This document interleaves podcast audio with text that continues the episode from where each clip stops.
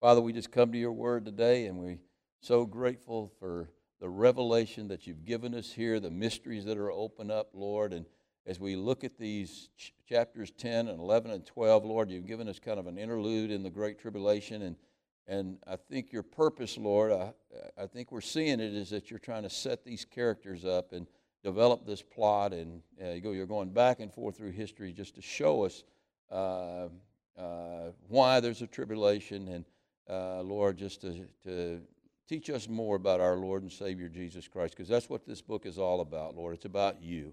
It's about who you are in Christ, and and uh, it's it's it's way beyond human understanding, Lord. But uh, by your Spirit, uh, we can understand the things of God. You promised us that in your Word, and so, Lord, we're just grateful for for the things you're teaching us, and and Lord, I ask that uh, uh, today uh, you get us through this text and uh, we have a better understanding of why there's a tribulation, a better understanding of just who Christ is. So we just ask for all of these uh, uh, blessings today on our study. And Lord, may we bless you with our, with our thoughts and with our worship as we look at this great passage. We just ask for, uh, again, all these things in the name of Jesus Christ. It's in his precious name that I pray.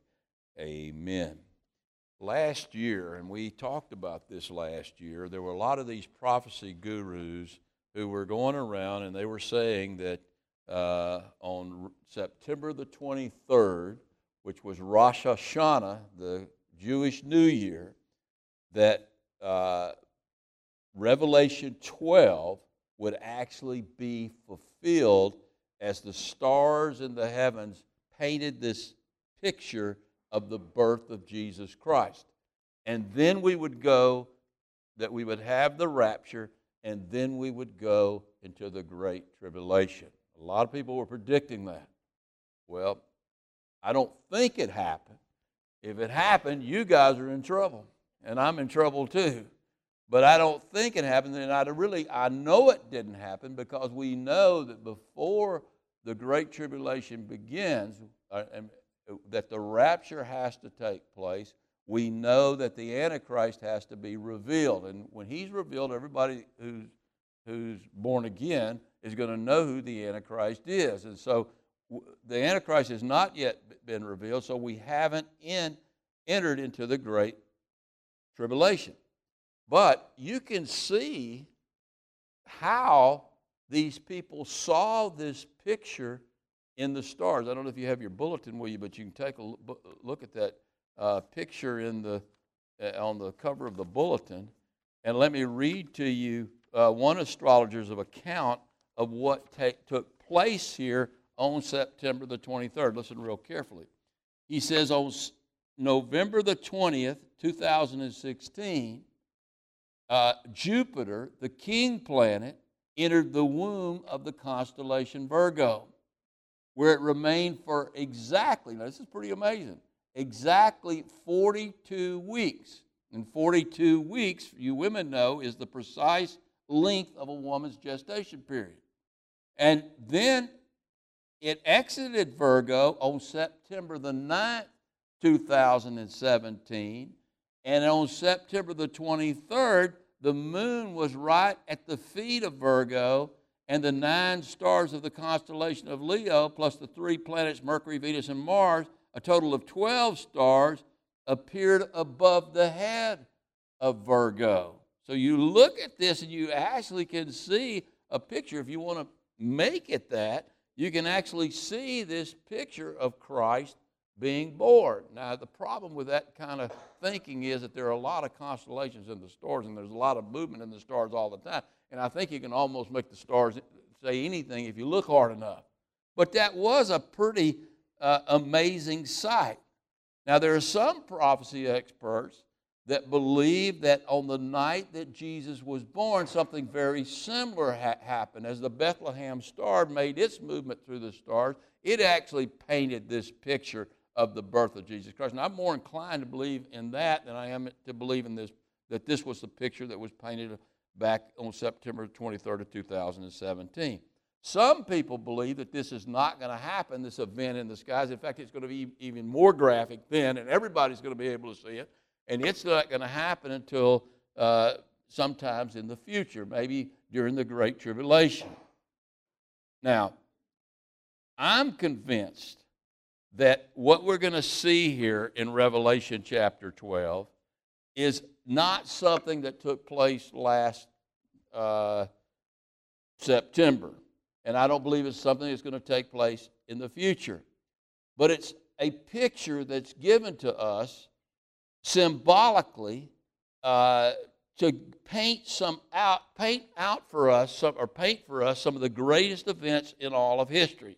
And the greatest events in all of history, from our standpoint, is the birth of Jesus Christ, the death of Jesus Christ, and the resurrection of Jesus Christ. And along with that, the fall of Satan. So when we come to chapter 12, it really doesn't matter whether or not these are astronomical signs or whether they're symbolic pictures. The purpose is the same. And here's the purpose of Revelation chapter 12 is to develop the ultimate plot line. And the ultimate plot line uh, is the revelation of Jesus Christ as Almighty God. That's what we're looking at. And that's what we're going to see in chapter 12. We're going to see the development of that plot as uh, Jesus Christ is born and uh, he's crucified and he ascends to heaven and uh, eventually becomes establishes his kingdom here on earth. So here's what I want to do. I want us to look at these signs in Revelation chapter 12, not with the goal of figuring out where they fit in the stars, but with the goal of figuring out where they fit in the book of Revelation. So that's what we want to do. So uh, pick up with me in chapter 12 of Revelation, and let's read the first few verses there. John says, Now a great sign appeared in heaven a woman clothed with the sun and with the moon under her feet, and on her head a garland of 12 stars. Then, being with child, she cried out in labor and in pain to give birth. And another sign appeared in heaven Behold, a great fiery dragon, having seven heads and ten horns and seven diadems on his head now, if you go to Revelation chapter 13, you're going to see that's a Uh, you're going to see that picture again, or a picture very close to that again. So hang on to that. His tail drew a third of the stars of heaven and threw them to the earth. And the dragon stood before the woman who was ready to give birth to devour her child. Notice child is in caps. There's a reason for that. I'll explain that in a minute. As soon as it was born. She bore a male child who was to rule all the nations with a rod iron, and her child was caught up to God and to his throne. Now, we see three main characters here in this passage. Can you, can you spot them? You got the woman, you've got the dragon, and you've got the child. So, what we want to do here is try to figure out who are these three characters. Well, first of all, who's the woman? There are all sorts of theories as to who the woman is. Now, most of you probably already know, so don't, don't yell it out. We don't want to, those that don't know, we want to hold, hold the suspense here. But who's the woman? Well, back in the 1800s, Mary Baker Eddy said that she was the woman. She was the woman who gave birth to her child the uh, Christian Science Church, and that the dragon was the mortal mind of men who tried to destroy her religion. So if you went after her against her religion, then you were the beast, you were the dragon. I don't think so. I think she was wrong. Some expositors, a lot of expositors, say that the woman is the church. That the woman is the church. The 12 stars, you got the 12 elders of the church, and so you could see, you know, in heaven, so you could see maybe a picture here of the 12 stars. But there's a big problem with that interpretation because the church didn't give birth to the child, the child gave birth to the church. And so the church can't be the answer here. Now, most Roman Catholic theologians believe that the woman is Mary, the Queen of Heaven. And you got it, there's some merit in that interpretation because Mary did give birth to the child. And later on, we're going to see how the child flees. And we see in this passage here how the devil's ready to devour the child as soon as uh, the child is born, and then the woman has to flee. Well, that's exactly what Mary did. Mary and Joseph fled Bethlehem as soon as the child was born because an angel warned them that, that Herod was going to try to destroy the child. So there is some merit to that. But it breaks down. It really breaks down. And here's where it breaks down when you see this garland of 12 stars above her head. That's got nothing to do with Mary. And later on, as we advance in this passage and we advance in the book of Revelation, we're going to see that this woman is persecuted throughout the Great Tribulation. She's persecuted throughout history. Uh, and so uh, uh, Mary doesn't fit that bill. Now, Mary suffered some persecution, but she doesn't suffer the kind of persecution that you see in the rest of this chapter and in the rest of Revelation. So I don't. So, I have no doubt that it's not Mary. It's not too hard to figure out who this woman is, because in biblical numerology, what is the number 12 always refer to? It always refers to a specific people or a nation. And so this is a nation or a people group that gave birth to the Messiah. Well, class, who is that? That's Israel. We know that's Israel. How many tribes does Israel have? It has 12 tribes. You remember Joseph's dream over in uh, Genesis chapter 37. He saw the sun and the moon and the and 11 stars and himself, who is the 12th star, bowing down to him. All right, now, who's the son in that picture in Joseph's dream? Is Jacob. Who's the mother? His, I mean, who's the moon? His mother. And so the moon and the sun and the stars represent who? They represent the nation of Israel. And that symbolism of a woman representing a nation is consistent throughout Scripture. Uh, it, when we get to Revelation chapter 17, you're going to see this great woman, this mystery harlot, Babylon, the mystery Babylon, and she's a woman. Uh, th- think about the church. The church itself is described as a woman. We are the bride of Christ. We're a nation of born again believers, and we're the bride of Christ. And so this woman is used for this body of, of uh, people uh, throughout Scripture. And so you, you, we know, you know, without a doubt here, that this has to be Israel. Now, it's really interesting that, going back to the passage now, that she cried out in labor and in pain to give birth. And so, what we have there in that little passage is a history of is, uh, is Israel's history in a nutshell. Because you read from Genesis to Malachi until Christ was born, and Israel had a pretty rough time of it. They had a lot of labor pains. You remember the patriarchs, how hard they had it. Remember how Jacob described his life to Pharaoh? He said, My life is, is short. And it really wasn't that short. He lived over 100 years. But he said, My life is short and it's been full of pain, full of pain, full of labor pains. And, and he was like, you know, one of the fathers of the nation of Israel.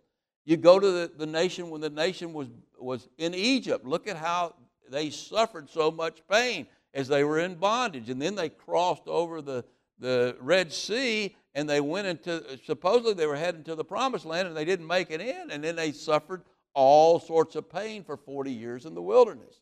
Then you look at their history in the judges, you look at their history in the kings, you look at their captivities, and they had a life full of pain. And all of that pain was used to bring them to a perfect time where that nation could birth the Messiah. Well, we'll get back to the lady here in a minute, but let's talk about the second main character here that we're given in this passage, and that is the great dragon. Now, the great dragon is going to try to put you all to sleep here today, and don't let him do it because you need to learn about this. He, he's, he's not your friend, he's your enemy. So, so pay attention.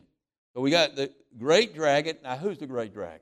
Everybody knows who the great dragon. Is. He's Satan. Look down at look down at verse number nine. So the great dragon was cast out, that serpent of old, called the devil and Satan, who deceives the whole world. Now, where are we at in this passage, this first passage that we've looked at? What we're given, we're given a panoramic view of Satan's role in all of history. That's what we're given here. We're, we're not in the Great Tribulation at this point.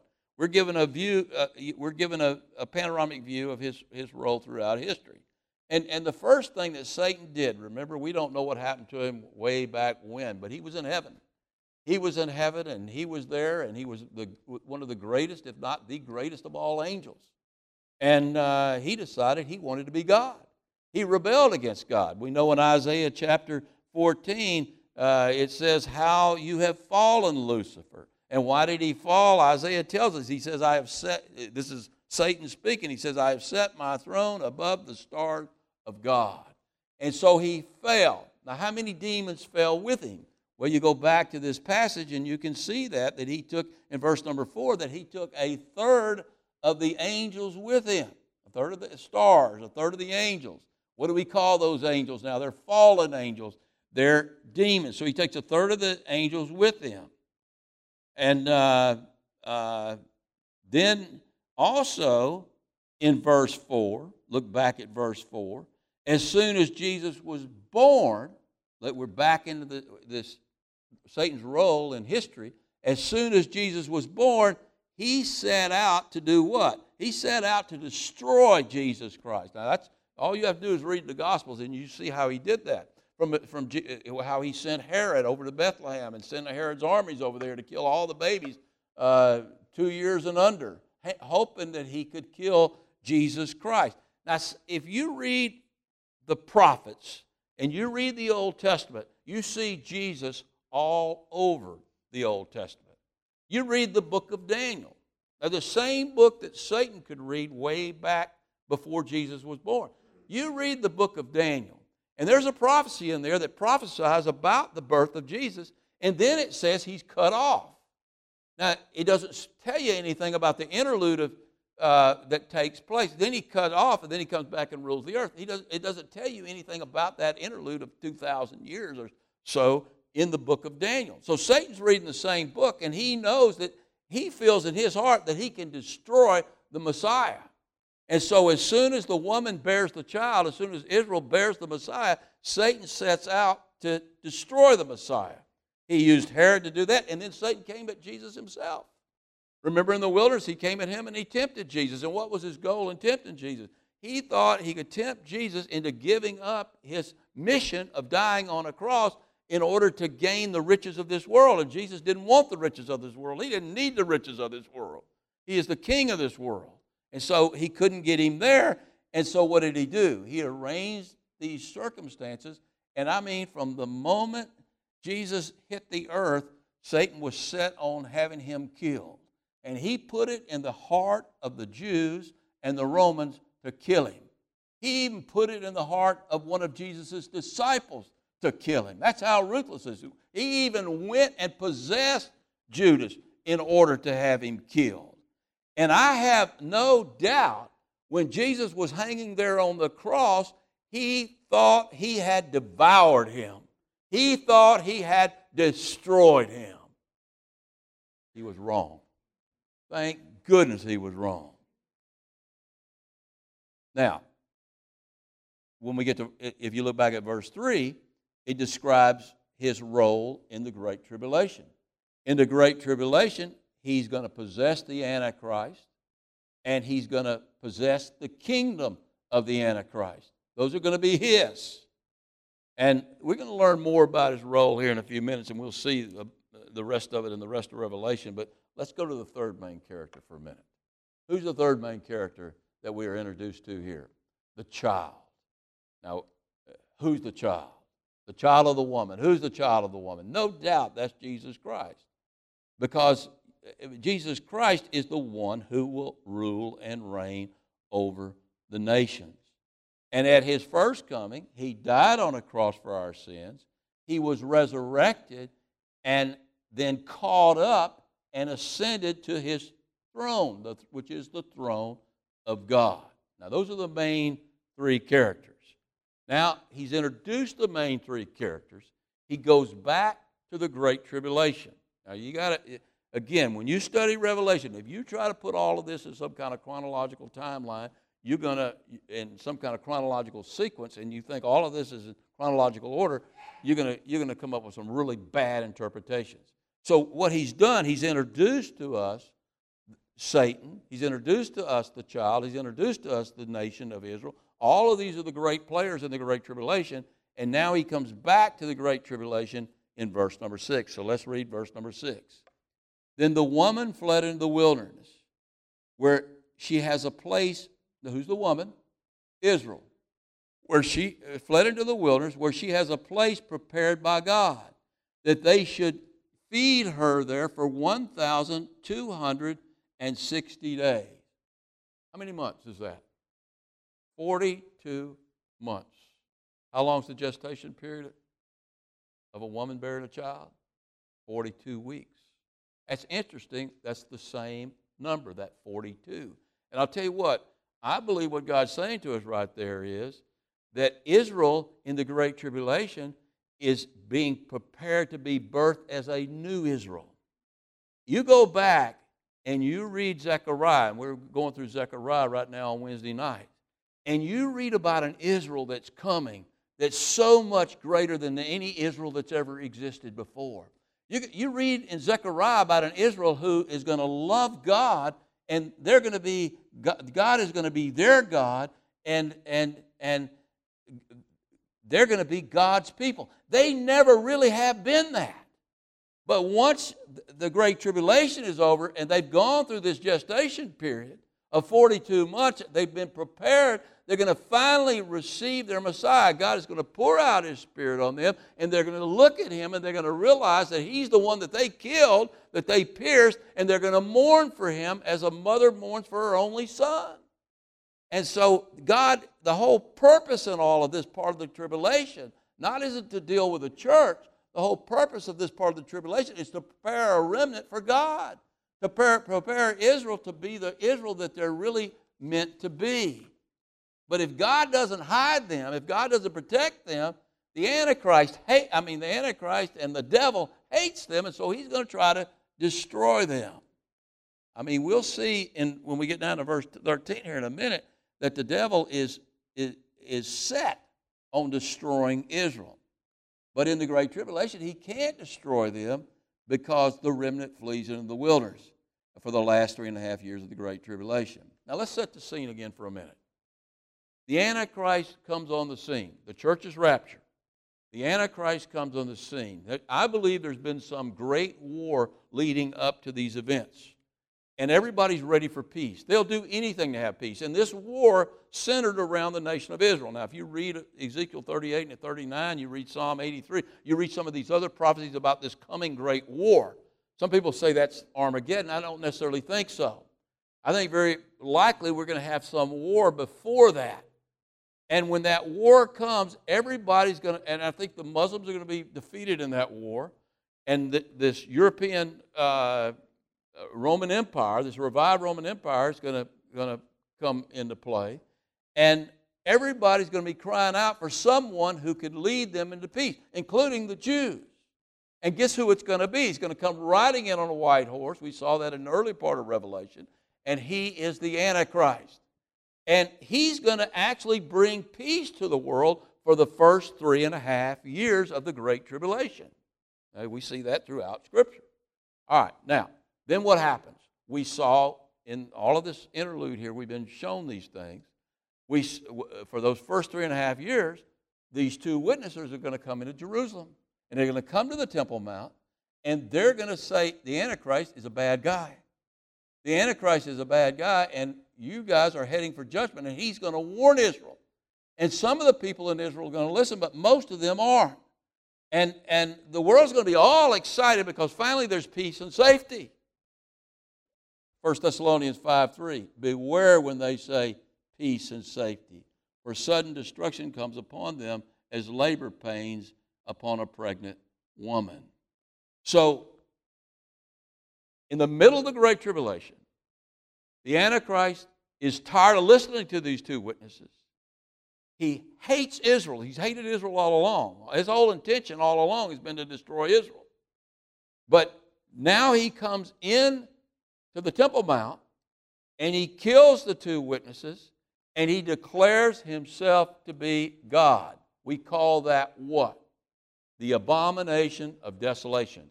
After that point, all hell is going to break loose on this earth. It is going to get worse than it's ever been. Now, that fits exactly with what Jesus says over uh, in the Olivet Discourse. So, flip with me over to Matthew. Matthew chapter 24. And watch how this all fits in. I mean, you go back to Daniel, we can make it fit in. You go to Zechariah, you can make it fit in. That's why I, I listen to people and they, and they teach Revelation, and, and, they, and if you haven't, or they read Revelation, or they, they're prophecy guru guys, but they really haven't looked at the whole Bible's picture of these events. And then they try to force these things into a chronological order, and they come up with all sorts of wild interpretations. And so you got to be aware of that kind of teaching because this should fit like a glove if it's right. So listen to what Jesus says now. I'm, I'm over in Matthew chapter 24. Pick up in verse number 15. He says, Therefore, when you see the abomination of desolation, everybody there, 24 15. Therefore, when you see the abomination of desolation spoken of by Daniel the prophet standing in the holy place, it doesn't say there in the temple, and I think that's right. I, I personally don't believe the temple will be rebuilt when this takes place. I believe that scene will be exactly like it is today if you were to go to Israel and you go to the Temple Mount. The holy place is, can be translated temple. Actually, hieron is the word that's usually translated temple, and that's not the word used here, and it's not the word used in Revelation. Eh, the word used in Revelation and the word used here is Neon, which is the holy place. It refers to the holiest of holy, but it refers to that whole Temple Mount area because it's holy to God. Any your heart is Neon. It's a holy place. It's the holiest of holies of God if you're a born again believer. So anyway, he, he, he, when you see him standing in the holy place, the two witnesses are dead. If and who's he speaking to here? He's not speaking to the church. He's speaking to the Jews, and you're going to see this. He said, "You better run. You better run because things are about to get very difficult." The worst tribulation that's ever been is about to take place. He says, Whoever reads this, let him understand. Then let those who are in Judea, now he doesn't say those who are in America. He says, Those who are in Judea. Judea, you can't be any more specific than that. That's Jerusalem, that's Israel. Those who are in Judea, flee to the wilderness. The, the wilderness there is synonymous with mountains. Flee to the mountains. And then let those who are eh, eh, then he says, let him who is in on his housetop not go down to take any. I mean, get out of there right then. And let him who is in the field not go back to, to get his clothes. But woe to those who are pregnant and those who are nursing babies. I mean, it's going to be tough for you to get out of there. That's what he means by that. Woe to you. You mean it's going to be hard enough for a strong man to flee, but you better flee. Woe to those who, who, who are dealing with children. But what, he says, uh, and pray that your flight not be in winter on the Sabbath, because on the Sabbath they get tricked. See, they would they're, they're worshiping the Sabbath and they doesn't they don't even know what's going on. You go to Israel today and you there on the Sabbath, those people, man, it becomes like a ghost town in Israel.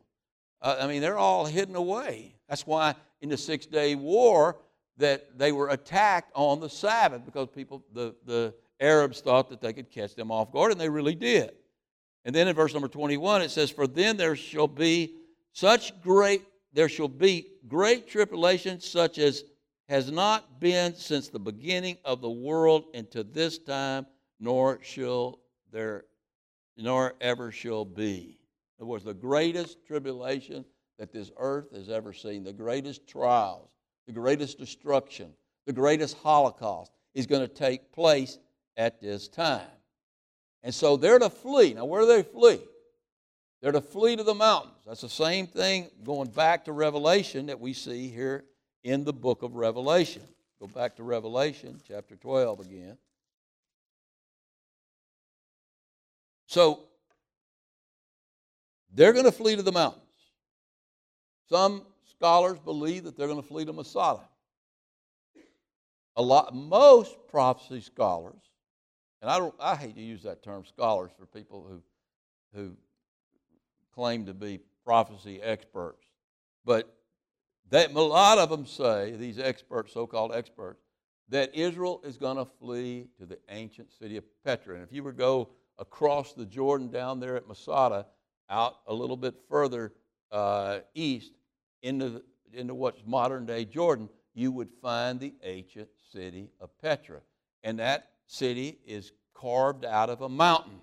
And so you have a third of the, we're going to see in a minute that two thirds of the Jews are going to be killed. So you have a third of them fleeing to the ancient city of Petra.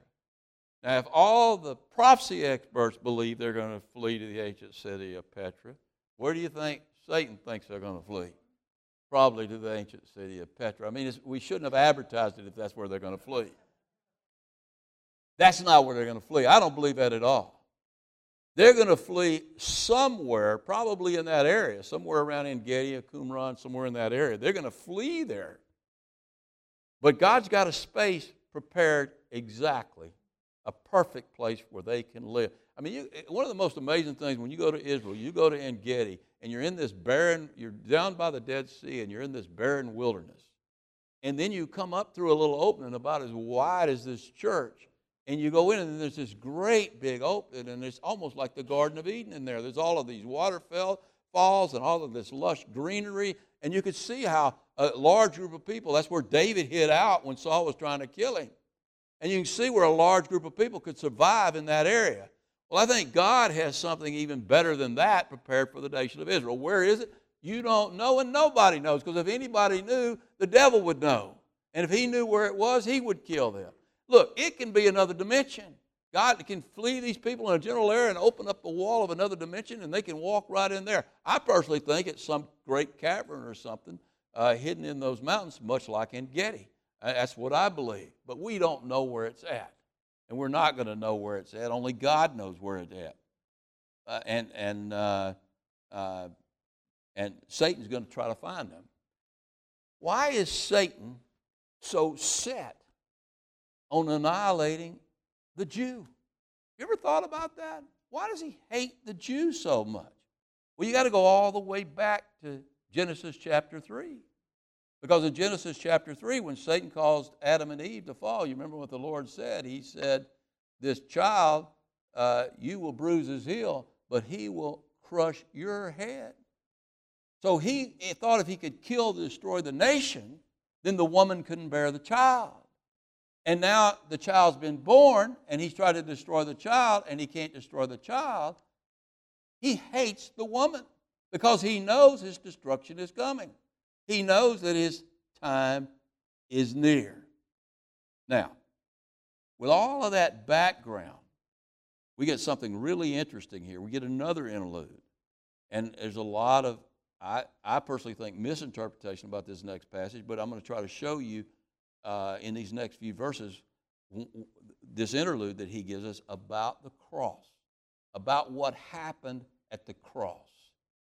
You know, we all kind of simplify what happened at the cross. You know, Christ died for my sins. Well, that's great. I think we should simplify. I think uh, if you don't know anything else in this world, you need to know that Jesus Christ died for your sins on the cross. But some great things happened on that cross some great things up in the heavens, some great things on earth, some, some things that we can't even imagine. And he's going to show us that here in these next few verses. So, there's some really exciting stuff. So, look at it with me. He says, And a war broke out in heaven. Michael and his angels fought with the dragon, and the dragon and his angels fought. But they did not prevail, nor was a place found for them in heaven any longer. Now, that's very important there. Underline that they didn't have a place in heaven any longer. Now, when Satan fell the first time, did he still have a place in heaven? After he fell, when the fall described sometimes before maybe Adam and Eve were on this earth, I mean, when he fell the first time, did he, did he still have a place in heaven? Well, read the book of Job. And you'll see that he did. Because in Job, God asked Satan, Where you been? He said, I've been going to and fro from the earth, in between earth and heaven. So he had a place in heaven. But in the event described here, in this war, he no longer has a place in heaven. And then look at verse number nine. So the great dragon, Satan himself, was cast out, the serpent of old called the devil and Satan, who deceives the whole world. He was cast to the earth, and his angels were cast with him. None of them have any access to earth any longer. Now, again, a lot of expositors would say this is the original fall of Satan. Uh, a lot of expositors, a lot of expositors say that this happens in the last three and a half years of the Great Tribulation. And if all of these events in Revelation, and here's again where I warn you about, put, trying to put these in chronological order. If they were all given to us in chronological order, then we would have to say that the fall that's described right here of Satan took place, takes place sometime during the Great Tribulation. But I don't believe that. The Bible is very clear that the final exit of Satan from heaven, and I, I think this war took place, that he, Satan didn't want to leave and he was made to leave, took place at the cross. It took place at the cross. And I want to make that case for you. And I think that, that's very clear in the Bible. So go with me in your Bibles over to the book of Colossians. Back up a little bit into the New Testament, into the book of Colossians.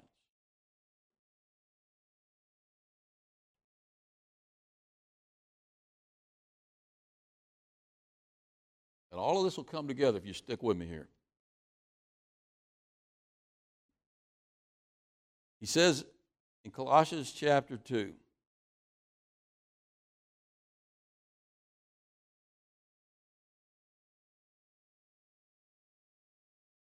one of my favorite passages in the Bible, by the way. Colossians chapter 2, verse 13, because this describes, I don't know if it describes you, but it describes me. Colossians chapter 2, verse 13, and you being dead in your trespasses and the uncircumcision of your flesh, he has made alive together with him. I love this part right here. Having forgiven you all trespasses. All trespasses having even wiped out the law that's against you. Look at the next part. Having wiped out the handwriting of the requirements that were against us, which was contrary to us, and he has taken it out of the way, having nailed it to the cross. The law that is against us, if Satan comes at you and tells you you're not keeping the law, say, I don't have to. It's oh, hanging on the cross. Jesus took it away at the cross. But that's not all that happened here. Look what, look what happens in the next verse having disarmed principalities and powers. Now, here's what's funny Satan's looking at Jesus up on the cross being made a public spectacle. I mean, there he is hanging there on that cross, naked, dying for our sins. But it's not him who's the public spectacle. Look at this. He made a public spectacle of them, tri- triumphing over them on the cross. That's what he did on the cross. Not only did he save you and I from our sins, he defeated Satan on the cross once and for all. That's why in Luke chapter 10, you remember the story. Jesus sends his disciples out two by two, and they come back and they're all excited because they're laying hands on people and they're being healed. But what excited them most was that they were casting out demons. And Satan said, I mean, Satan didn't say it. Jesus said, I, and he was speaking in the context of the cross. He said, I saw Satan fall like lightning from heaven. I saw him fall. His day is done.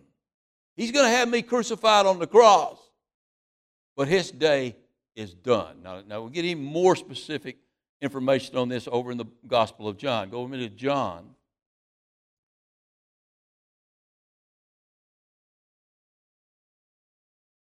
and look in chapter number 12. John chapter 12.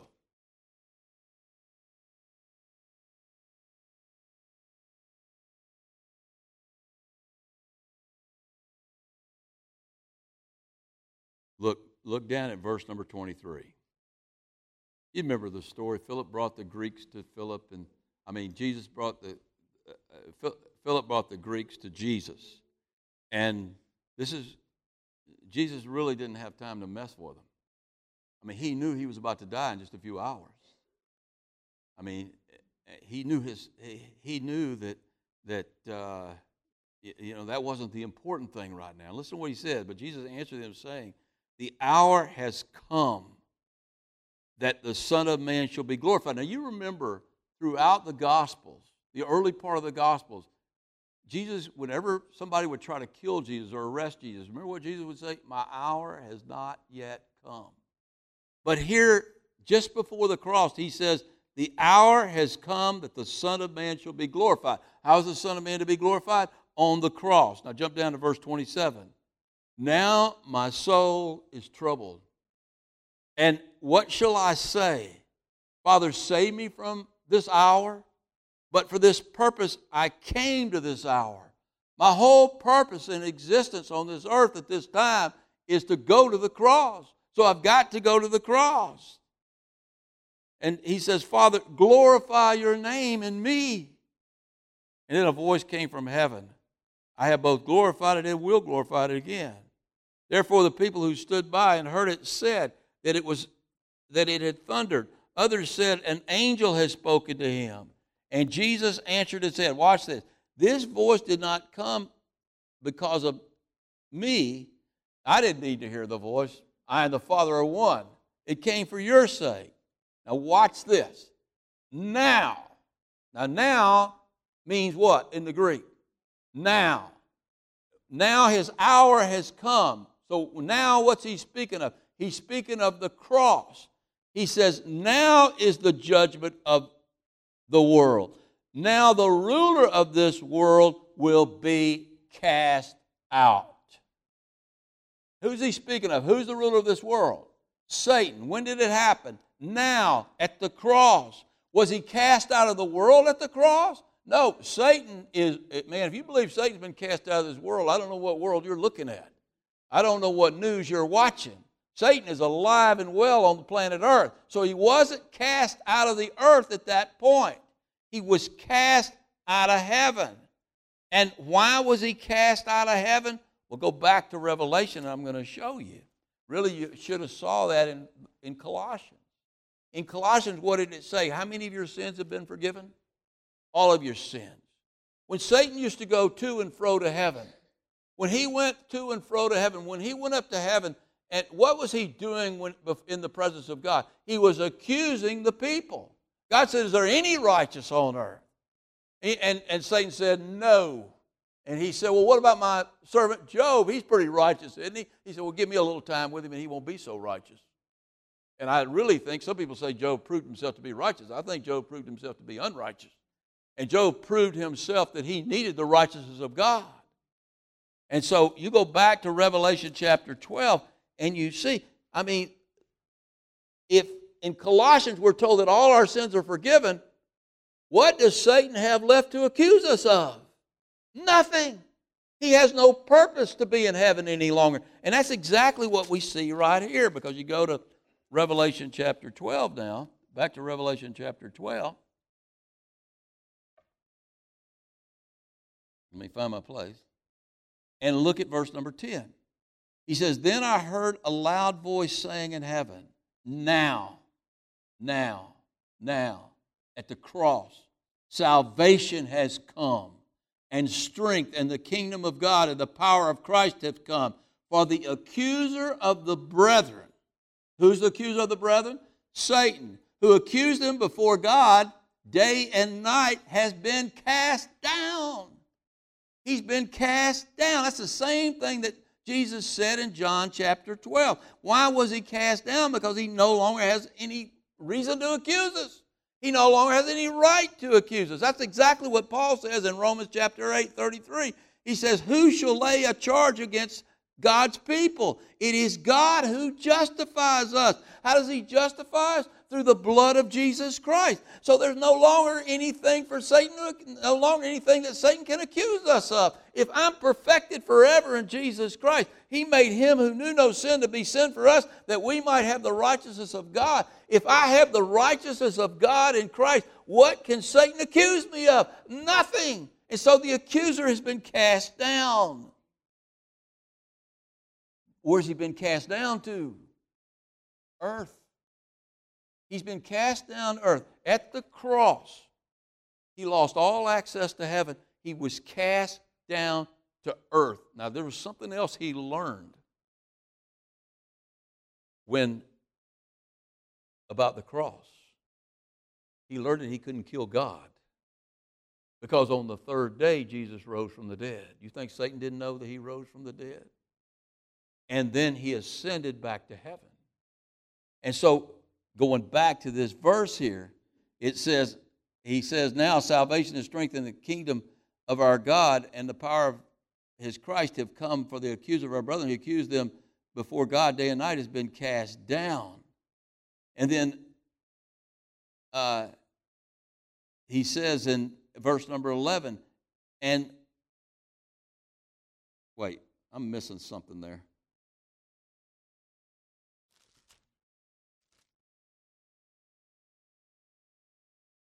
He's been cast down. Then verse 11, I was right. I was in verse 11. And they who trust, they, he's talking about those who trust him, overcame him by the blood of the Lamb, by the word of their testimony.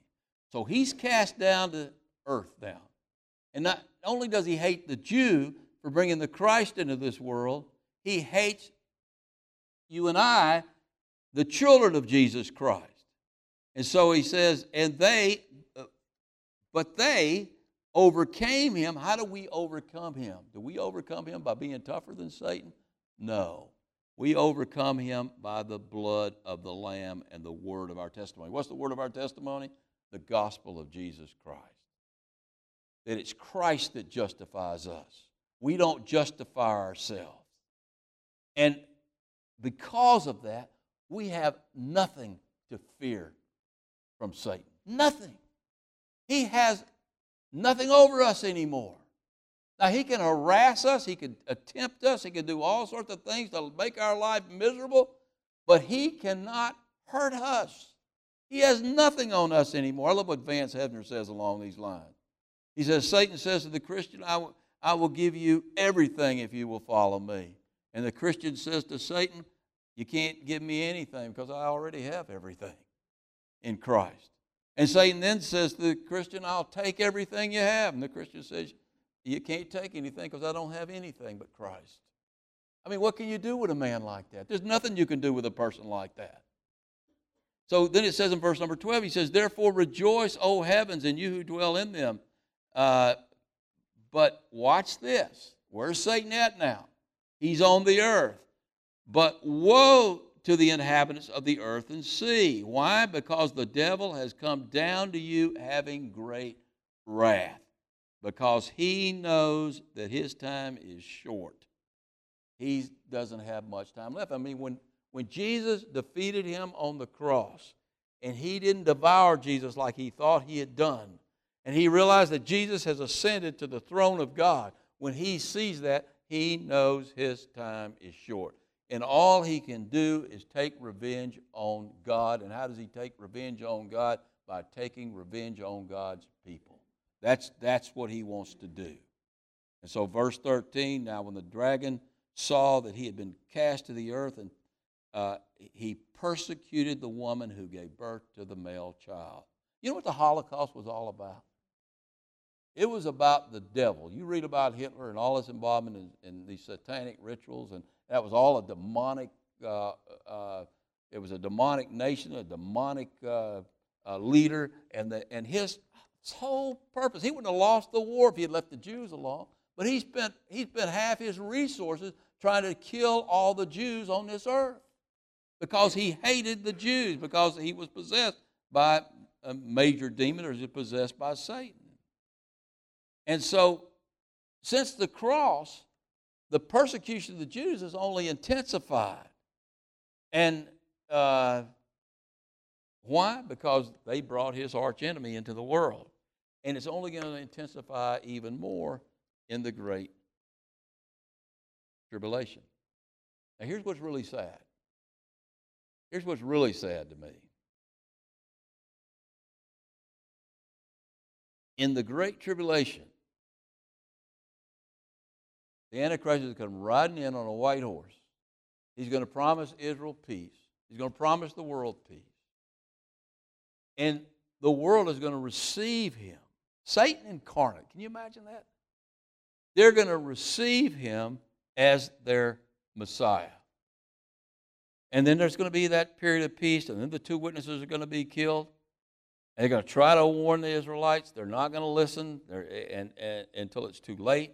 And then we know from Zechariah chapter 13 that two thirds of the Jews of this nation, I mean, two thirds of the Jews of this world will be killed during the Great Tribulation. One third of the Jews will survive.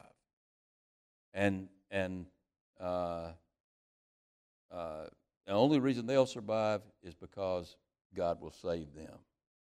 Look at how he saves them again. He comes back to that in verse number 14. But the woman was given two wings of an eagle that she might fly into the wilderness to her place.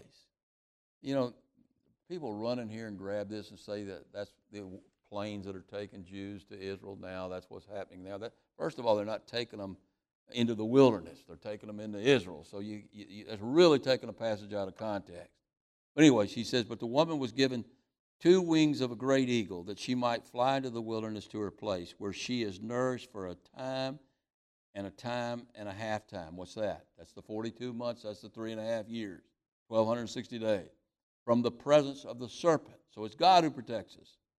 So the serpent spewed out water spewed water out of his mouth like a flood after the woman, that he might cause her to be carried away by that flood, that he might destroy her.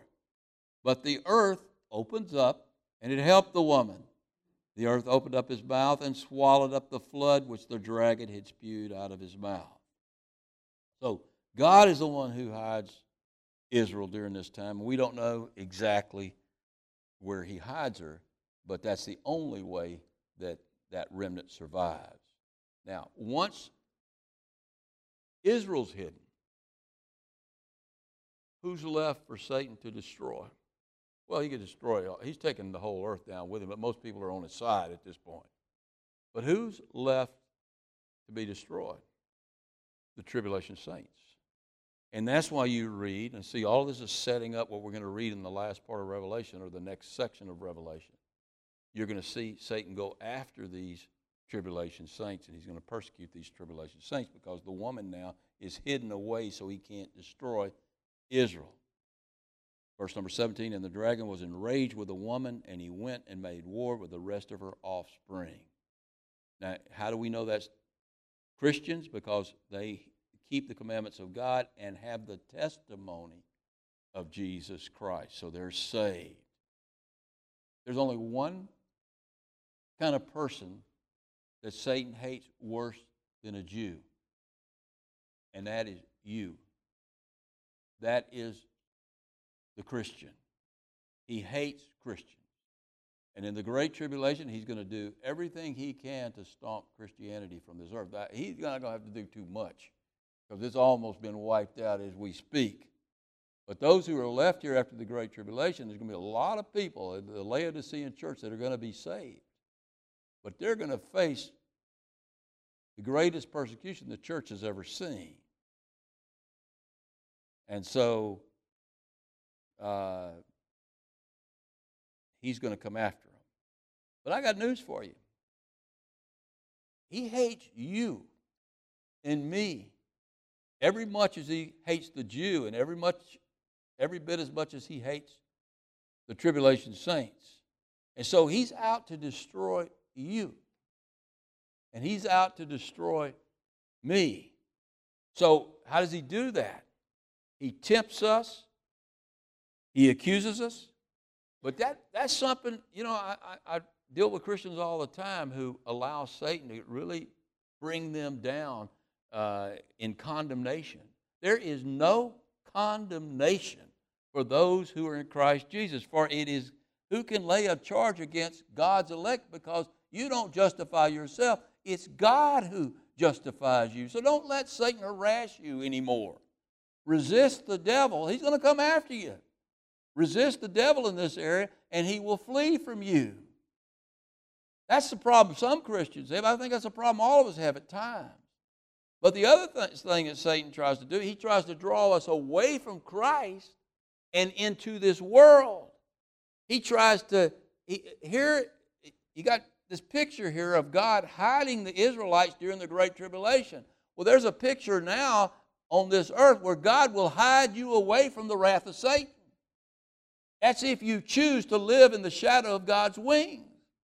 But if you let Satan draw you out of that shadow, away from that hedge that God has placed around you by living for this world, you better look out.